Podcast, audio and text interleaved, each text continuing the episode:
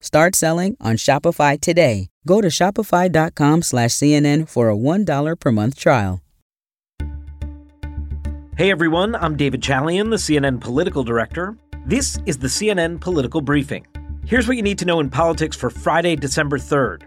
It's official. The center of the political universe next year is going to be the state of Georgia. And a first among equals of all the races on the ballot will be that blockbuster governor's race. With Democratic superstar Stacey Abrams getting into the Georgia governor's race this week for a possible rematch with incumbent Republican Governor Brian Kemp, who Abrams lost to back in 2018, guarantees that this is going to be one of the marquee contests across the country next year. It's got a little bit of everything. Obviously, voting rights will be front and center, not only because of the recent law enacted in the state of Georgia that caused so much controversy, but also because of Abrams' role as a voting rights advocate. You also have the Trump factor in a very acute way. Any listener of this podcast probably knows Donald Trump is no fan of the Republican incumbent governor, Brian Kemp and he is eager to play in the state's Republican primary. And it's all wrapped up in a battleground state that Joe Biden won just a year ago, the first time a Democrat has done that in some 30 years, and where two Democrats were elected to the United States Senate in January, delivering the majority in the Senate to the Democrats. So circle Georgia on your map because this is where politics is going to play out in 2022.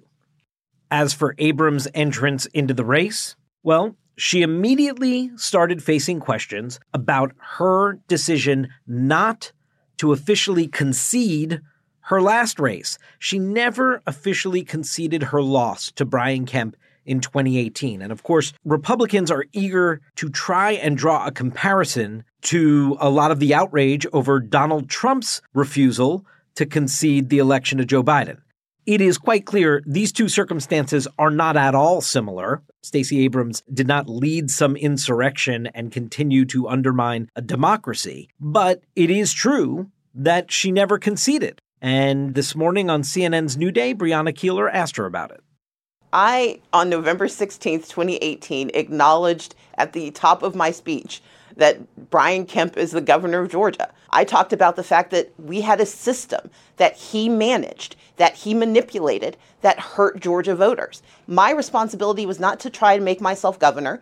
I've been very well aware for three years I am not the governor of Georgia, but I am a citizen of Georgia and a citizen of this country. And my responsibility is to challenge a system that would rob a single voice from being able to be heard if they are eligible. As I said, voting rights is going to be front and center in this race. Back in that 2018 race, you'll recall Brian Kemp was the then Secretary of State responsible for Georgia's elections.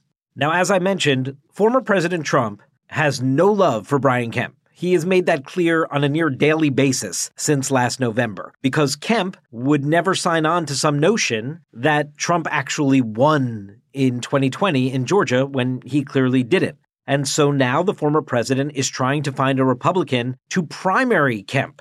In fact, Trump has gone so far as to suggest that if Brian Kemp is the Republican nominee, Stacey Abrams may actually end up as governor because Trump supporting Republicans won't come out and vote for Kemp. So, who may take his place?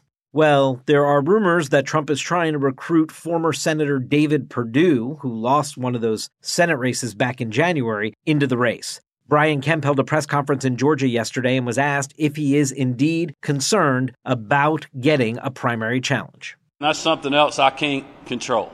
Uh, I would just tell you again, I have been in the fight on elections reform. I've been in the fight to have the number one, or at least one of the top economies in the country. We have the lowest unemployment rate ever in the history of the state. You know, we've done all these other things that I talked about. And if somebody else is going to have to run, you'd simply have to ask them why. Kemp went on to say that he hopes David Perdue will remain a man of his word, intimating that Perdue has indicated to Kemp in some way that he doesn't intend on challenging him for the Republican nomination. Now, of course, 2018 was a hugely successful year for Democrats across the nation. It was a very beneficial political environment. It was Trump's first midterm. There was a lot of backlash against Republicans because of Trump, and Democrats went on to win some 40 seats and control of the House of Representatives. And yet, Stacey Abrams still came up 1.4 percentage points short of Brian Kemp. 2022 is expected to be a much tougher political environment for Democrats. So the question becomes why does Stacey Abrams think she's going to be able to succeed where she failed last time in what may be an actually tougher political environment for her and her party? That's something she's going to have to address as the campaign unfolds. And as I noted, Georgia is a real battleground state now. What used to be reliably Republican in recent years, it shifted a lot of that movement in the Atlanta suburbs to the Democratic Party. And that's what helped Joe Biden actually claim victory in this state in 2020. But it is a real purple state. So the question for Abrams is Are you going to welcome Joe Biden, whose approval ratings are not all that great nationally and even a little rougher in Georgia, into the state and campaign with you? She answered that on New Day as well. I'm looking forward to campaigning with the president, with our senators, proof that we have the opportunity in Georgia to elect strong Democrats up and down the ticket. In 2020 and 2021, we showed America what Georgia is capable of. As I said, the governor's race is the marquee race in the state of Georgia, but there is also a critical Senate race that may help determine control of the United States Senate next year, a crucial House race, and a Secretary of State's race about how elections are officiated in the state of Georgia. All of that in one state.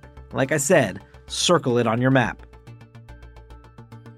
That's it for today's political briefing. Thanks so much for listening, and please take a moment and be sure to follow us wherever you get your podcasts. CNN Political Briefing is a product of CNN Audio. Megan Marcus is our executive producer. Greg Peppers is our supervising producer. Mohammed Darwish is our senior producer. Our episodes are produced by Krista Bow and Taylor Galgano. We'll be back Monday.